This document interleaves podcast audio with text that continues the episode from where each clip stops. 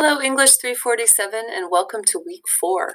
We're already in week four. Can you believe that? I can't. Um, so, for this week, my uh, little podcast won't be so long. It'll be brief uh, this week because you have two other presentations to listen to. Um, the first two presentations, um, I have included them in the lesson plan, and I'd like for you to check them out. Uh, Dorian has done a um, audio uh, clip uh, presentation, audio presentation on poem number 340. And she has a script that you can follow along with. And Esther Lepresto has done a, a PowerPoint presentation, narrated, narrated slides. Um, so you can listen to those. And thank you both, um, Dorian and Esther, for going first. Um, you both did a great job with those, by the way. Um, so for this week, you will do that. You will listen to those two uh, presentations, check those out. Um, and then you're going to read some poems. I've given you a list of poems um, that I'm calling um, representative of Dickinson's Gothic, um, her very particular Gothic aesthetic. Um, Dickinson, of course, is using tropes, familiar tropes, Gothic tropes in her work, but um, she's also using them in a very kind of personal way. And she makes um, the Gothic style very much her own. Um, so the poems you'll read this week are all in some way related to the Gothic. Or they were part of a fascicle. Actually, some of these are in fascicle 16, um, which was, as you will learn, if you haven't already learned, I think you've learned it by reading uh, the biographies by now.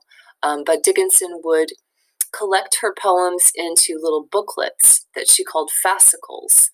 And not all of them, but many of them. And, you know, she wrote close to 1,800 poems. So many of them she put into these little booklets called fascicles, little chapbooks, um, and she would stitch them together by hand. Um, of course, when uh, uh, she died and her manuscripts were discovered. Her sister Lavinia found them in a trunk. Um, when they collected the poems and tried to figure out what to do with them and publish them, they took all of the fascicles apart. Um, so there's actually a really interesting, it's a long, um, complex, and interesting history about uh, the publication of Dickinson's poems after her death. And I'm going to include for this week a link um, to the Dickinson Museum. Um, as I as I've told you before, I really love the Dickinson Museum for all things Dickinson, all about her biography, um, and, and a little bit about the poems too, criticism or critical insights into the poems. Um, but it's really good for Dickinson's biography and they have um, a great section on that explains um, what happened after her death with her poems and how they were published. And this is important. I really want you to understand this um, because I'm seeing this mistake a lot. I noticed it in your letters um, to Emily. Um, that a lot of you are using um, numbers from an earlier edition you're using the poem numbers from the 1955 Johnson edition. And I understand why, because a lot of what you see online, what you find online, um, gives those numbers, the Johnson numbers.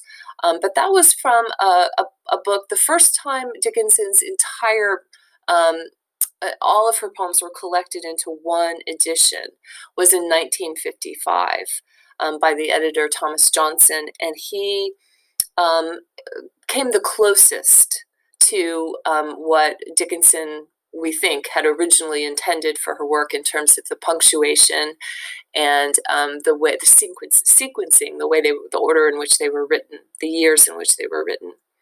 Um, but it actually wasn't until 1998 that um, the the book that we now consider the definitive edition of Dickinson's work, which I've given to you, um, it's by an editor named Franklin. We call it the Franklin edition, and I've included um, the complete title in the syllabus, the recommended text.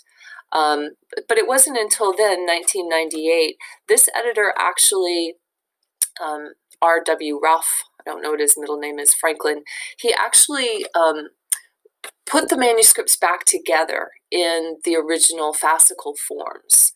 Um, so what he did was he very painstakingly um, examined, like forensic editing, examined the uh, the puncture holes, the the puncture holes in the uh, paper um, that she had when she had sewed them together into these little booklets.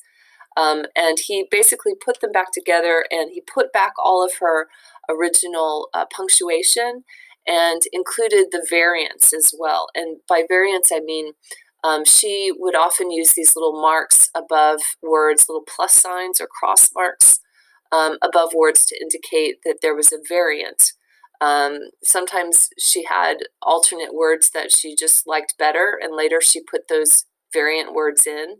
And other times, um, it's just like the poem has two, you know, there are two possible words there.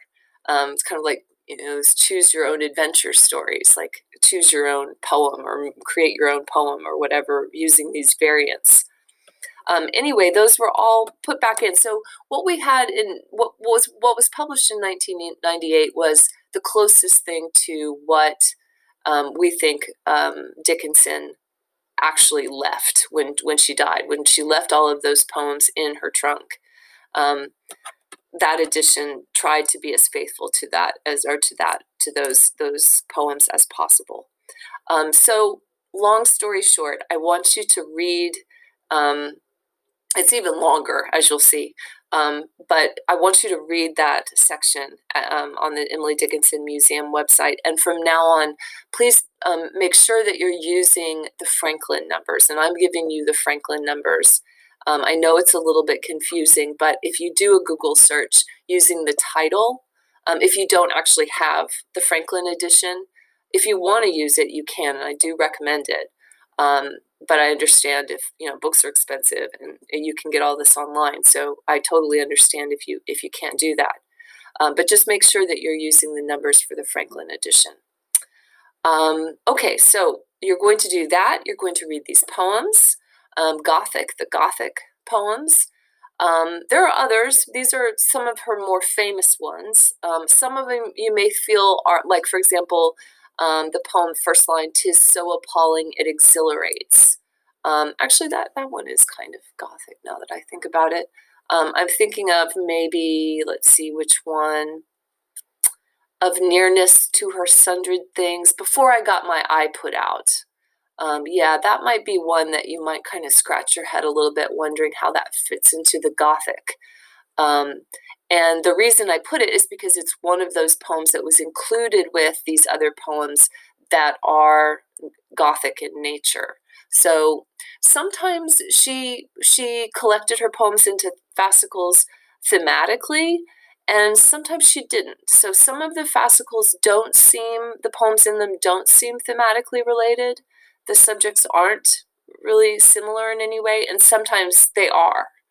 Um, and this is one instance where they are for the most part, except for um, maybe a couple of them. Before I got my eye put out maybe one, although some critics have tried to argue for why you know she decided she like that was a very calculated move. It wasn't random that she stuck that poem in there.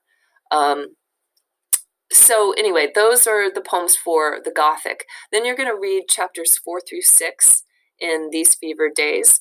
Um, I'm hope I hope you're finding that uh, biography um, useful.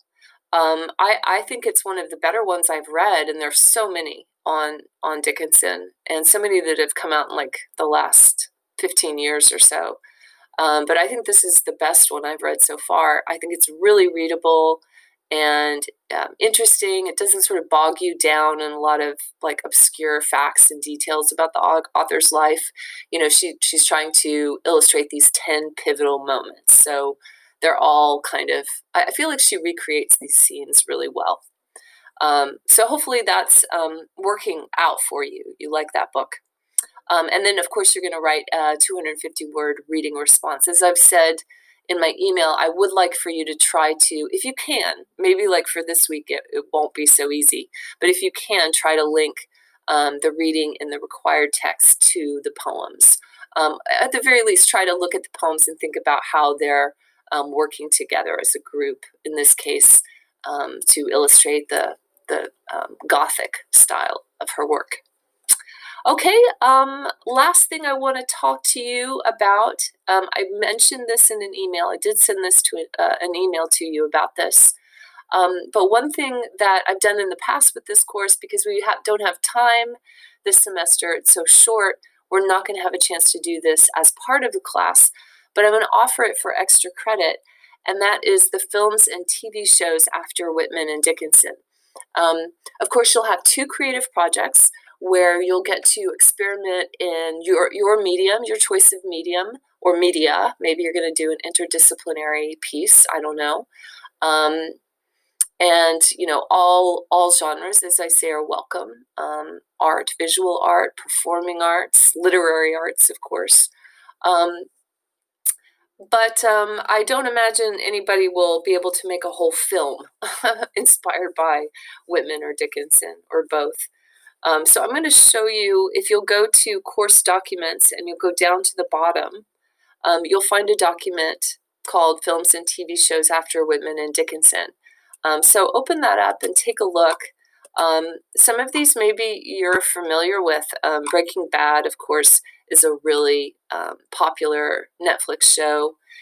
Was popular. I don't know if it still is, but anyway, that features Walt Whitman. He doesn't come in until a little bit later, but I've broken them down by films and TV shows.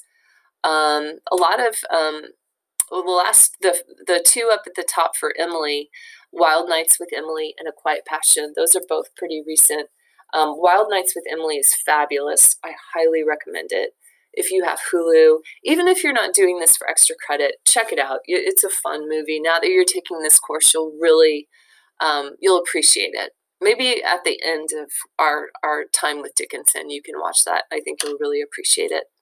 Um, a Quiet Passion is absolutely dreadful. It's so boring. And this is coming from somebody who adores all things Dickinson, teaches a whole course on Dickinson.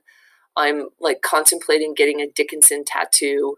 Okay, if I think it's boring, trust me, you will too. Um, I put it on there anyway if you want to see how boring it is. Um, Beautiful Dreamers is kind of it, it's weird. It's kind of funny, but not in a like funny in a kind of cringy way, I guess. I don't know. Um, Beautiful Dreamers. Um, it's not. It's from 1990. Um, we do. We can. It's not actually on DVD. I think it's streaming. So through the streaming platform, um, I think you can watch that. That's based on um, Walt Whitman. Um, Dead Poet Society, that's a famous movie. Maybe some of you have seen it. Um, Walt Whitman features prominently in that. Um, and then TV shows. Right now, there is a fabulous series um, called Dickinson um, um, showing on Apple TV, and it is my favorite thing. You guys have to check this out. If you have Apple TV, you got to check this show out. Um, I wish there was some way I could get it to you for free, but there isn't. Um, we're in the second season right now, and um, I just I adore this show. It's so much fun.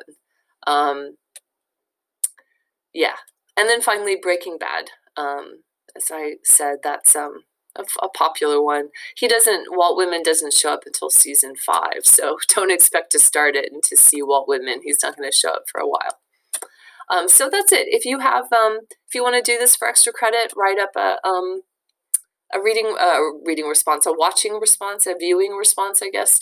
Um, that would totally count for extra credit. Maybe replace one that you're missing, or um, I don't know. We can figure it out. Um, some some area where you feel like your grade is lacking, we can um, use some extra credit to pad it. Okay.